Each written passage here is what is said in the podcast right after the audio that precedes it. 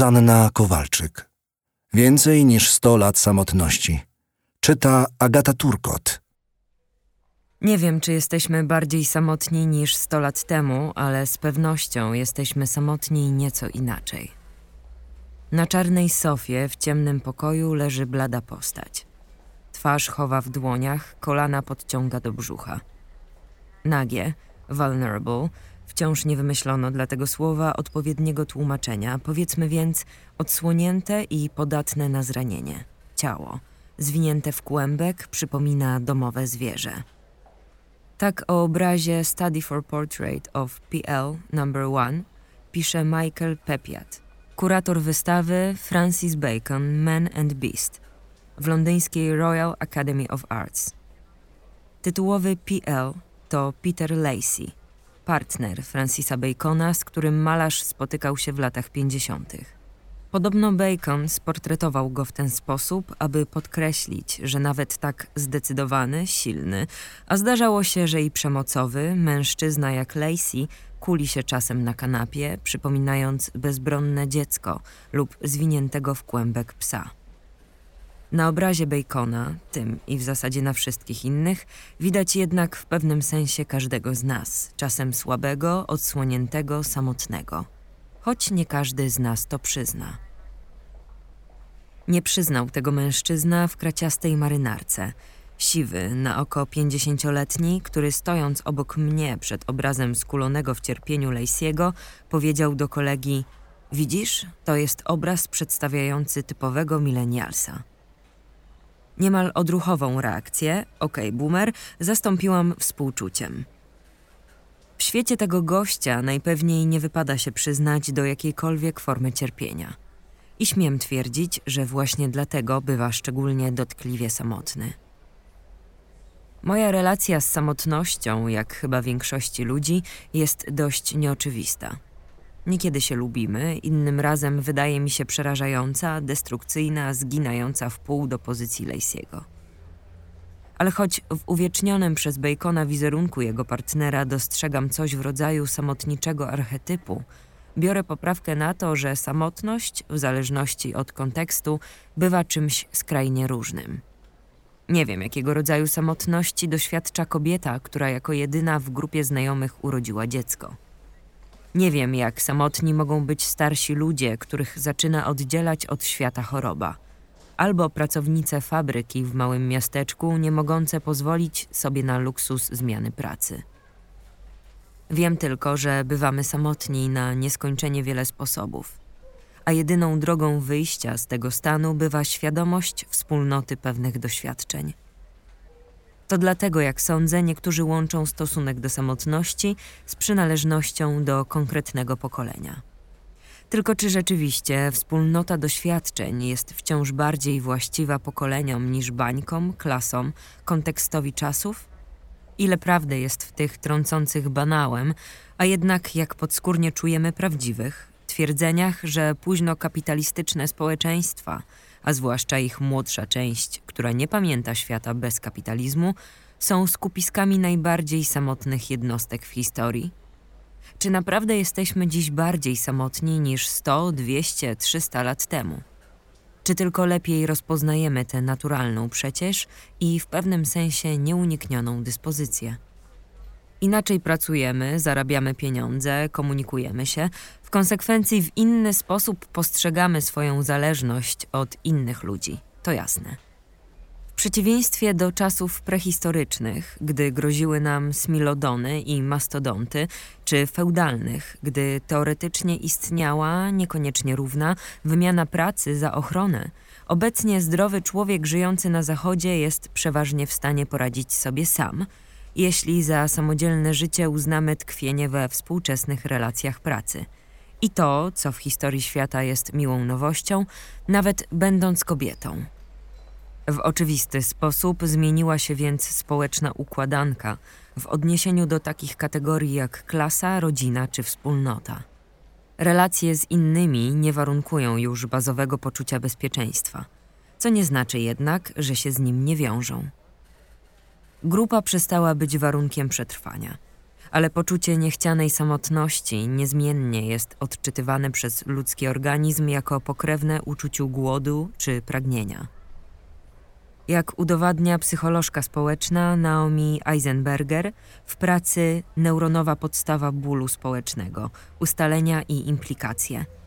Doświadczenie społecznego odrzucenia aktywuje w mózgu te same obszary, które odpowiadają za przetwarzanie fizycznego bólu. Między innymi dlatego tak dobrze rozumiem stan Lacey'ego.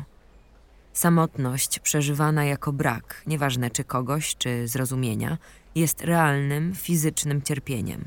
Bywa, że obezwładniającym, generującym stres, napięcie i bunt wielu ośrodków nerwowych w ciele. Tyle, że stan ten ma zadziwiająco niewiele wspólnego z obecnością lub nieobecnością grupy. W końcu minęło już ponad siedem dekad, odkąd amerykański socjolog David Riesman podkreślił w swojej słynnej książce Samotny tłum, że osamotnieni bywamy również funkcjonując w licznych systemach i relacjach. Liczba ludzi wokół wcale nie determinuje naszego poczucia spełnienia. Samotność jest więc czymś, co rozgrywa się przede wszystkim w nas. Ale przecież jednocześnie jest zależna od tego, co dotyka nas z zewnątrz, prawda? Być może nie da się zatem powiedzieć niczego konkretnego o samotności. Nim się nie podkreśli, że słowo to w języku polskim mieści w sobie zdecydowanie zbyt wiele znaczeń. Stąd propozycja, aby odróżnić samotność, rozumianą jako realna izolacja społeczna, od osamotnienia, czyli subiektywnego odczucia wyobcowania. O samej izolacji, jej okolicznościach, warunkach i konsekwencjach zdrowotnych powiedziano wiele przy okazji pandemii. O poczuciu osamotnienia, które według wszelkich dostępnych danych rośnie w zatrważającym tempie. Dziś deklaruje je prawie 40% Amerykanów, czyli blisko 30% więcej niż w latach 70 ponad 40% Polaków i niemal 50% Brytyjczyków. Mam wrażenie, że wciąż mówimy głównie kliszami. Złe smartfony, emoji to upadek cywilizacji, nikt już ze sobą nie rozmawia. A one zawierają w sobie, jak to klisze, zaledwie część prawdy. Z poczuciem osamotnienia na podstawowym poziomie o wiele lepiej radzi sobie język angielski, w którym funkcjonuje rozróżnienie na loneliness – negatywnie przeżywaną samotność, często taką, na którą jesteśmy lub czujemy się skazani, oraz solitude, samotność z wyboru, pożądaną, powiedziałabym świadomą. Tym, co wyznacza tu horyzont różnicy, jest więc kwestia woli. Jakiś czas temu przeprowadzono eksperyment na szczurach. Jedno zwierzę biegało w kółku wtedy, gdy miało na to ochotę, a drugie było zmuszone biegać, ilekroć biegało to pierwsze – Choć szczury biegały dziennie dokładnie tyle samo, ich odczucia względem wysiłku fizycznego znacząco się różniły. Pierwszemu bieganie kojarzyło się pozytywnie, podczas gdy u drugiego zaczęło wywoływać chroniczny stres. Mechanizm ten można przełożyć w zasadzie na niemal każdy rodzaj działania podejmowanego również przez ludzi. Poczucie sprawstwa i możliwość wyboru odgrywają niebagatelną rolę w tym, w jaki sposób asocjujemy czynności z emocjami. I jak sądzę, właśnie na tym samym opiera się różnica między samotnością narzuconą, loneliness, a wybraną, solitude. Gdy piszę ten fragment, doświadczam typowego solitude. Piję kawę przy jednoosobowym stoliku i czuję się dobrze z tym, że siedzę sama. Myślę o tekście, który obiecałam oddać za kilka dni – i wiem, że nie mogłabym osiągnąć tego poziomu skupienia, siedząc przy kawie z kimś. Bardzo dobrze znam jednak też stan loneliness. Myślę, że czułabym go dobitnie, gdybym siedziała w tej kawiarni jeszcze rok temu. Możliwe, że byłoby mi nieswojo z tym, że nie współdzieliłam z kimś wrażeń ze świetnej wystawy, a samotne picie kawy wydałoby mi się prawdopodobnie niezręczne. Moje podejście do doświadczania samotności uległo jednak zmianie. Przyczyna jest banalnie prosta. Pobyłam trochę sama. W efekcie, choć nadal, jak większość, wielu wymiarów samotności się boję. Polecam uwadze choćby słowo anuptafobia, które oznacza lęk przed nieznalezieniem partnera. To jednak im mniej od niej uciekam, tym lepiej ją chyba rozumiem. I dzięki temu boję się trochę mniej.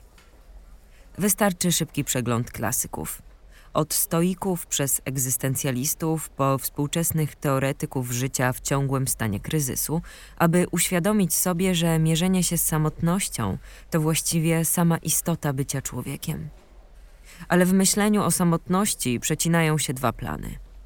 Jeden z nich ma wymiar ponadczasowy – i to na nim mieszczą się takie dylematy jak potrzeba przynależności do grupy, różnice kulturowe, doznawanie samotności pomimo bycia w tłumie, a nawet w relacjach, czy, co chętnie podejmuje psychoanaliza, odwieczny ból wynikający z rozdzielenia jednostki z matką.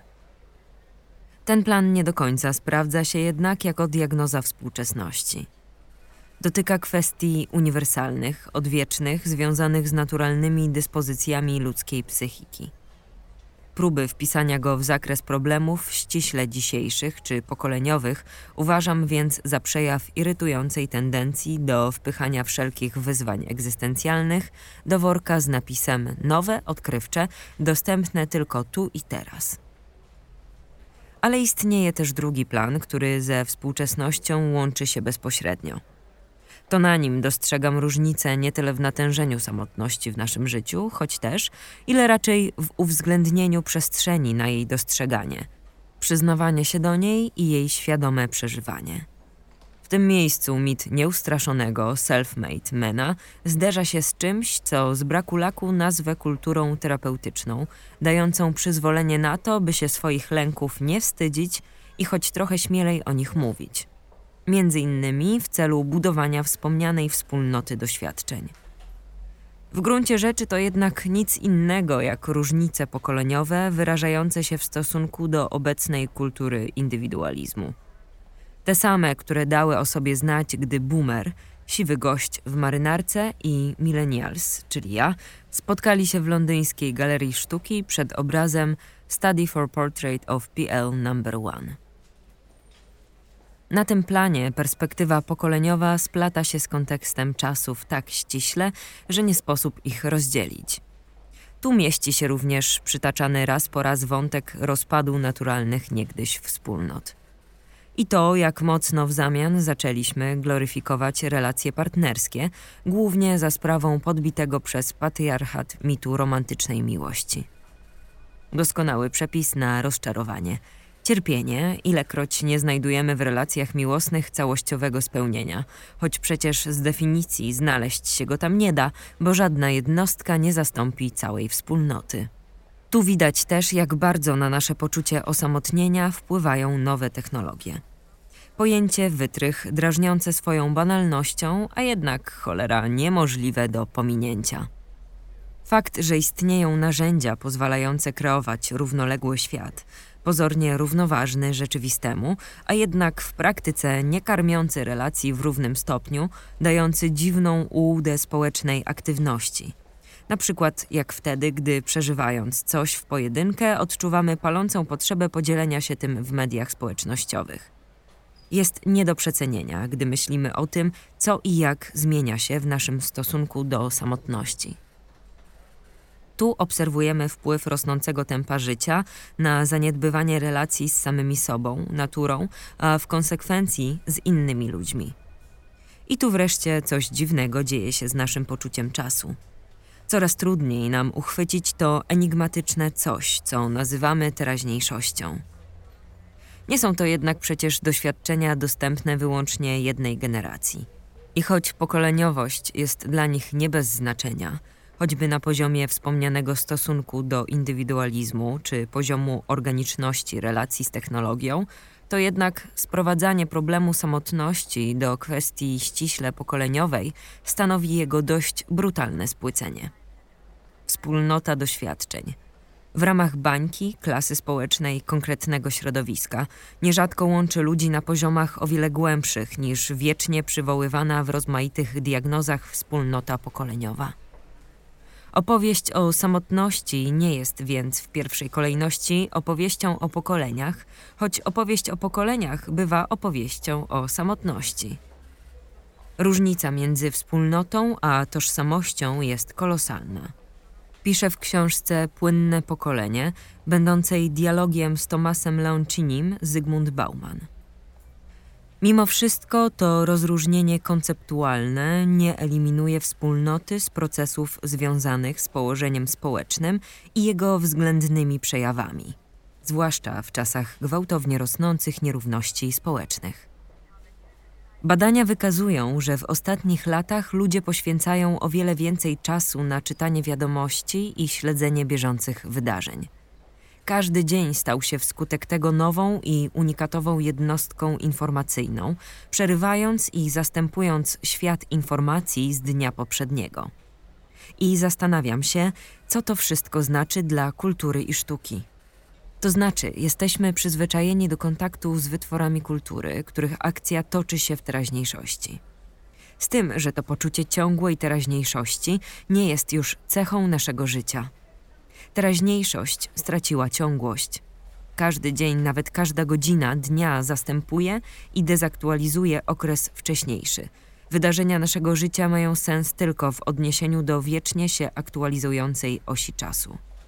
Tak w liście do swojej przyjaciółki Alice pisze Eileen, bohaterka książki Gdzie jesteś, piękny świecie. Jej autorka, Sally Rooney, uchwyciła w tym fragmencie coś bardzo dojmującego. Fakt, że nasze poczucie teraźniejszości uległo rozwarstwieniu. Podtrzymując pozór ciągłej obecności, nosząc przy sobie telefon, usiłując nadążyć za wiadomościami ze świata, udostępniając nieustannie samych siebie innym – w rzeczywistości nierzadko przestajemy być obecni w ogóle. Poczucie osamotnienia związane ze ściśle współczesnymi okolicznościami, niektórzy określiliby je mianem pokoleniowych, ja uparcie nazywam po prostu współczesnymi. Bierze się więc w dużej mierze z tego, że coraz trudniej jest nam po prostu być końcu nie da się być naraz w pokoju, w którym patrzy się w ekran, w ogarniętej wojną Ukrainie, o której się na tym ekranie czyta, na spotkaniu w pracy, z którego równolegle przychodzą powiadomienia i w kontakcie ze znajomym, który właśnie polubił nasze zdjęcie. Bywa, że usiłując znaleźć się na tych wszystkich planach naraz, na żadnym z nich nie jesteśmy w pełni. W efekcie życiem wielu z nas zaczyna rządzić wykrzywione wyobrażenie o rzeczywistości, przeżywanie świata na odległość w oderwaniu od tego, co faktycznie istnieje. A bez zakorzenienia w realności łatwo poczuć się przeraźliwie samotnym. Wspomniałam, że strach przed samotnością maleje proporcjonalnie do jej świadomego przeżywania. To oczywiście efekt banalnej metody radzenia sobie z lękiem, której mechanizm można sprowadzić do niekoniecznie mądrej rady. Boisz się pająków? Weź do ręki pająka. Rzecz jasna, w praktyce praca z fobiami jest znacznie bardziej złożona i trudna, ale można znaleźć w tym podejściu dobry punkt zaczepienia. W płynnej nowoczesności znacznie wzrósł poziom lęku i depresji – ale epikurejska potrzeba niewidzialności prawie znikła. Niemniej to właśnie niewidzialność, rozumiana jako czasowe odcięcie się od interakcji społecznych, może być lekarstwem na te dwie bolączki typowe dla płynnej nowoczesności. Pisze w płynnym pokoleniu do Zygmunta Baumana Thomas Leoncini. Innymi słowy, lęk rośnie w miarę nieprzeżywania tego, czego tak bardzo się lękamy. I tu powstaje paradoks. Czujemy się coraz bardziej samotni, ale, a może właśnie dlatego, często wcale nie przeżywamy prawdziwej samotności. W świecie ciągłego pozoru teraźniejszości, który pozwala nam z łatwością zagłuszać rzeczywistość, coraz rzadziej przeżywamy realne bycie samemu ze sobą i w efekcie, jak sądzę, coraz bardziej nas ono przeraża. Mając na wyciągnięcie ręki niemal nieograniczone możliwości komunikacji, streamingi, całodobowy dostęp do wiadomości, gównobórz i relacji medialnych, możemy w dowolnym momencie na żądanie wypełniać ciszę fajerwerkami. W ten sposób da się nie spędzić naprawdę samotnie nawet minuty. Tylko czy postując o tym, że siedzę sama w pokoju, nadal jestem w tym pokoju sama? Czy zapraszam do niego wszystkich tych, którzy zobaczą mój post? I co ważniejsze, po co to robię?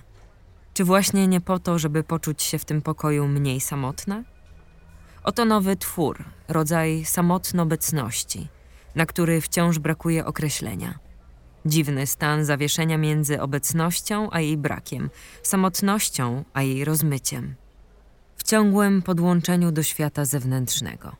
Nie tego realnego, ale rozedrganego, zatomizowanego, rozfragmentaryzowanego w eterze. Coraz bardziej odłączamy się nie tylko od siebie nawzajem, ale również od tego, co realnie przeżywamy.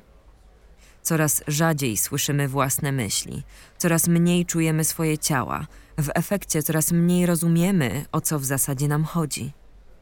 W końcu budowanie wspólnoty doświadczeń zaczyna się od doświadczeń. A jak można czegoś świadomie doświadczyć, jeśli się nie wie, co się właściwie myśli?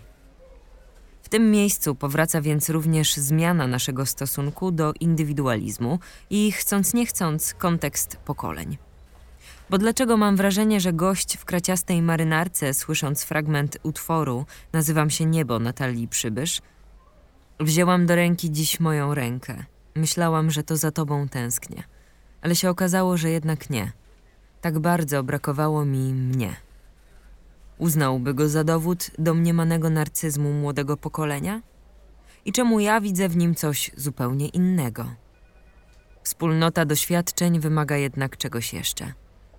Zapośredniczone przez sieć kontakty oczywiście sprawiają, że coraz rzadziej jesteśmy skazani na całkowitą samotność, ale ogołacają nas też z niedopowiedzeń, kontekstów, wrażeń zmysłowych.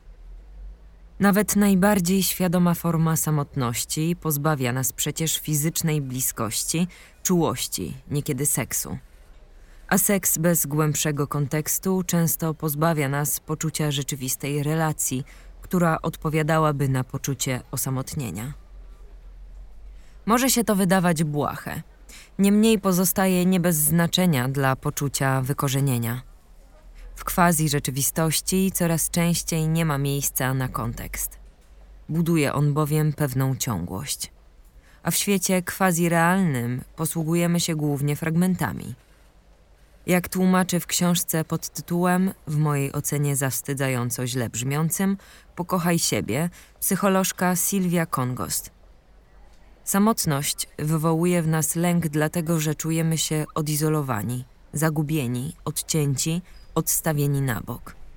A czujemy się tak, kiedy zapominamy, że wszyscy jesteśmy częścią jednej całości. Dodam złośliwie, na zdecydowanej większości płaszczyzn, niezależnie od pokolenia. Na poczucie osamotnienia wpływa więc również współczesny upadek nie tylko organicznych wspólnot, ale też autorytetów i wielkich narracji, które nadawały życiu odgórnie określony sens, budowały jego holistyczny obraz. Nic dziwnego, że choćby tam, gdzie odchodzimy od wielkich religii, poszerza się przestrzeń dla innego rodzaju przeżyć i narracji duchowych. I nie mam tu na myśli wyłącznie rosnącego zainteresowania buddyzmem, astrologią, jogą czy medytacją. Nie mieliście tak w pierwszych tygodniach pandemii, że najwięcej spokoju przynosiły wam po prostu drzewa? Nie macie tak, że gdy rozgrywa się obecny dramat humanitarny i wszyscy nagle rozmawiamy o wojnie, podstawowym źródłem ukojenia jest świadomość, że niezależnie od tego, co się dzieje w tym naszym popapranym, polityczno-społecznym życiu, drzewa za oknem po prostu dalej są?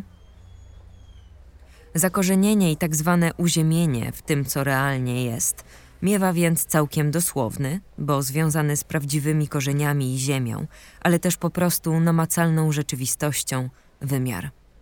Chwytanie się gruntu jest dość oczywistą odpowiedzią na rozproszenie teraźniejszości.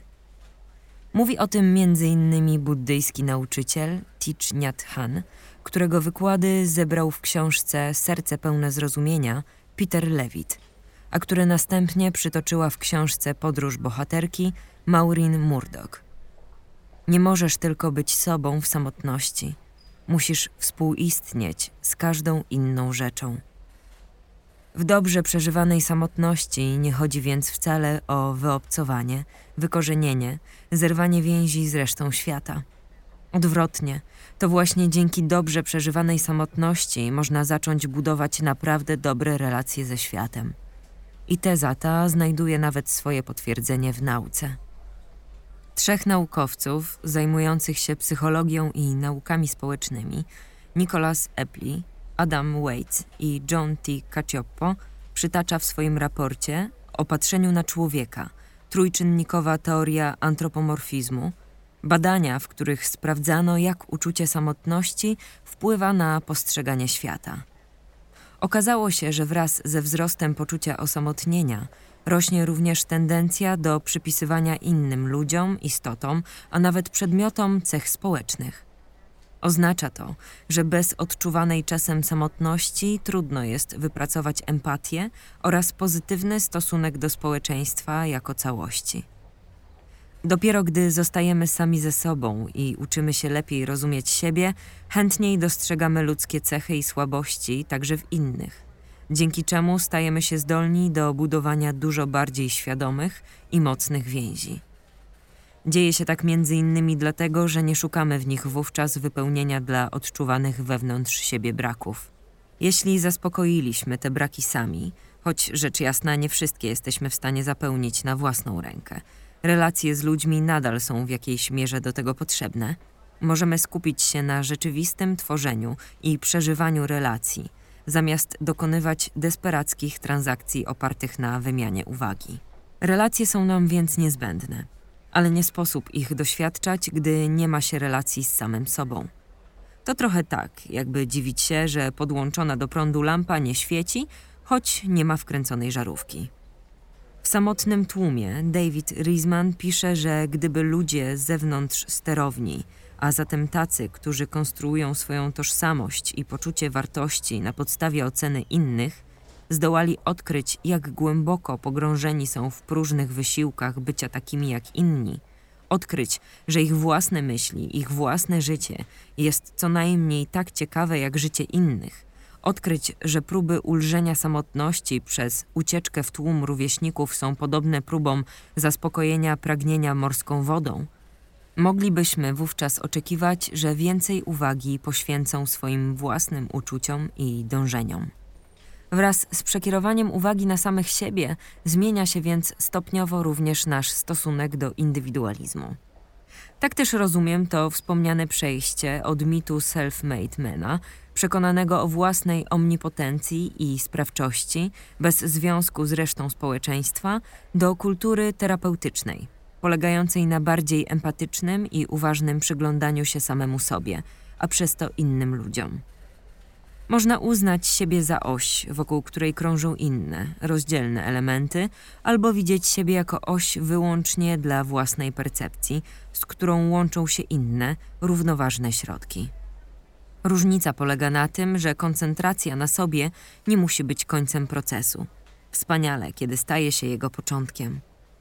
W tym sensie dbanie o siebie może stać się elementem dbania o większą całość a to wreszcie może stać się przyczynkiem do odbudowania na nowych zasadach zerwanych więzi wspólnotowych, za którymi tak mocno tęsknimy. Jak pisze w podróży bohaterki Maureen Murdoch, tym właśnie jest święte małżeństwo pierwiastka kobiecego z męskim. Kiedy kobieta potrafi nie tylko prawdziwie dbać o potrzeby innych, ale też cenić i reagować na własne – takie skupienie na integracji oraz wynikająca z niego świadomość współzależności są w obecnych czasach niezbędne każdemu z nas, byśmy mogli kontynuować wspólną pracę nad utrzymaniem równowagi życia na Ziemi. Aż chce się dodać Amen. To wszystko brzmi bardzo pięknie. Pomyślicie może, ale w którym miejscu i w jaki sposób następuje niby to przesunięcie? To przejście od indywidualizmu egoistycznego, oddzielającego się murem, nastawionego wyłącznie na siebie i rywalizację z innymi, do indywidualizmu prowadzącego ku lepszemu zrozumieniu siebie, a stąd do większej empatii, zdolności współpracy, powiązania z resztą świata. Czy przejście to rzeczywiście ma wymiar pokoleniowy lub ściśle współczesny? I skoro wiadomo, że niemal wszystkie stojące przed nami wyzwania, od wypowiedzianej przez Rosję wojny, przez pandemię po zmianę klimatu, wymagają solidarności. Co możemy zrobić, aby ta dźwignia na coraz większą skalę przesuwała się w stronę wspólnotowości? Odpowiedź nie będzie szczególnie zaskakująca. Stare narracje zazwyczaj z biegiem czasu ulegają zatarciu. Im dłużej testuje się ich prawdziwość, tym bardziej okazują się anachroniczne a w kwestii indywidualizmu przekonaliśmy się, że sprzedawane nam dotąd recepty na szczęśliwe życie nie tylko nie przyniosły szczęścia, ale zafundowały nam nowe globalne kryzysy. Im bardziej samotne społeczeństwo, tym bardziej konsumpcyjne i tym bardziej spolaryzowane.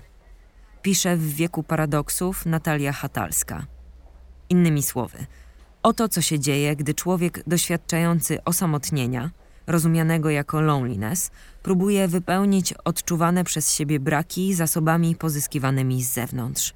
Sięga po sposoby, które najusilniej podsuwa mu współczesna kultura, oparta na kapitalistycznych regułach generowania zysku i uprzedmiotawiania wszelkich niedopowiedzeń. Konsumpcja, podobnie jak bezkrytyczne przywiązanie do własnych przekonań, to doskonałe przynęty dla kruchego ego. Coraz lepiej jednak rozpoznajemy je jako powierzchowne i niebezpieczne. Nie widzę innego rozwiązania niż dalej wskazywać te pułapki palcem i przedstawiać dla nich alternatywę. Z kolei w książce Po piśmie Jacek Dukaj stawia dość pesymistyczną diagnozę, zgodnie z którą indywiduum tak mocno wybija dziś ponad system, że coraz bardziej odchodzimy od myślenia systemowego. Nieco bardziej optymistyczną odpowiedź na ten dylemat podsuwa w swojej książce Etyka ponowoczesna Zygmunt Bauman – 1993 roku napisał on: Żyjemy w epoce nieskażonego indywidualizmu i pogoni za dobrym życiem, ograniczanych tylko wymogiem wzajemnej tolerancji. Uwolnienie moralności z pancerza sztucznie stworzonych kodeksów etycznych, albo też wyzbycie się ambicji utrzymania jej w nim, oznacza powtórne jej uczłowieczenie, spersonalizowanie.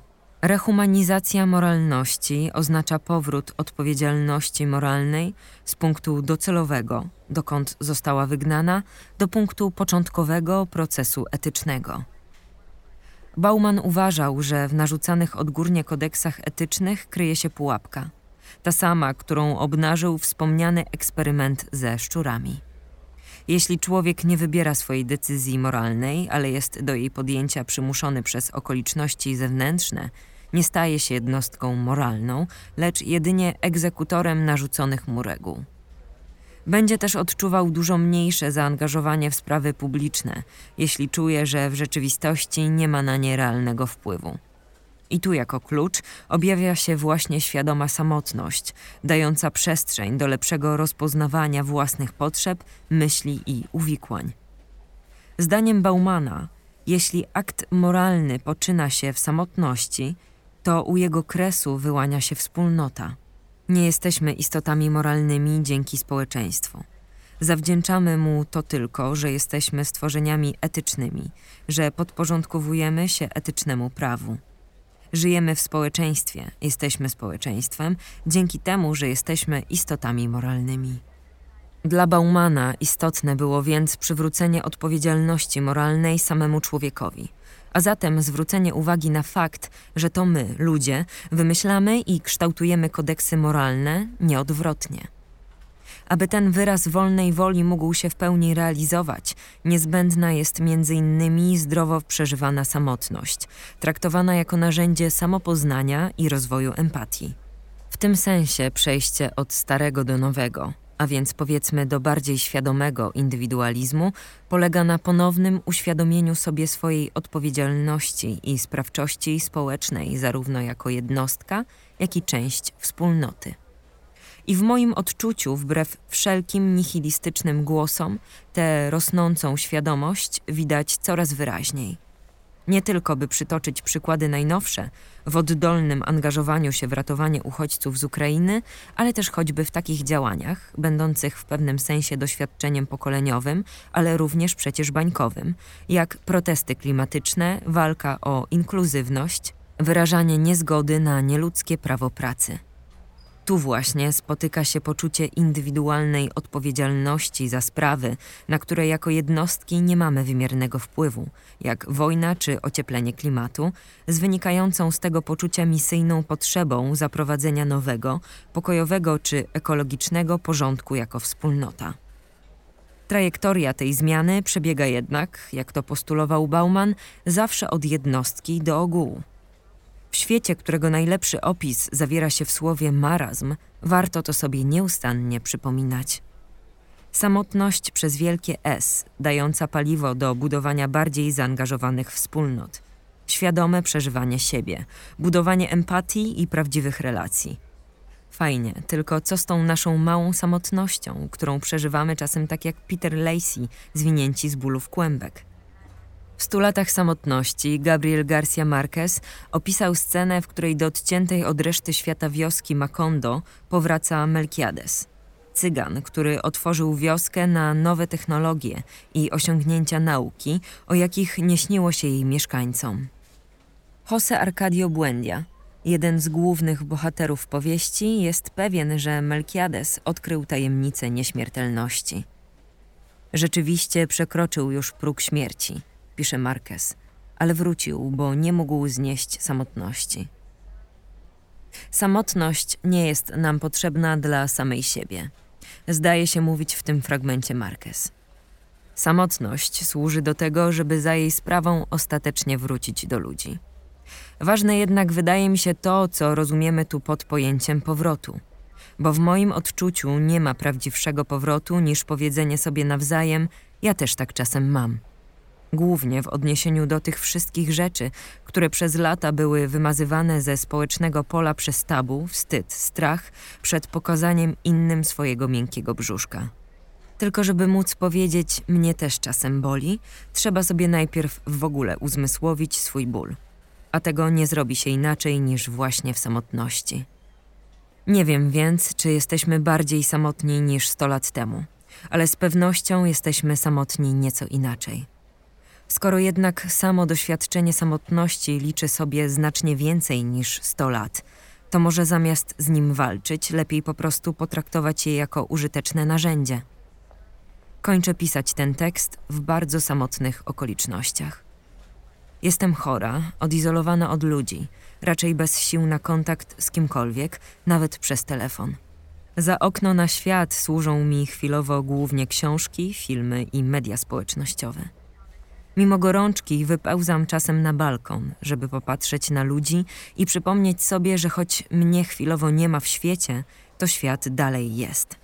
Nie jest to miłe doświadczenie. W przeważającej mierze brakuje mu wzniosłości ale dawno nie miałam tak przeogromnej ochoty na powrót do moich małych wspólnot. I tak sobie myślę, że może to wszystko. Może tak właśnie wrócimy do siebie.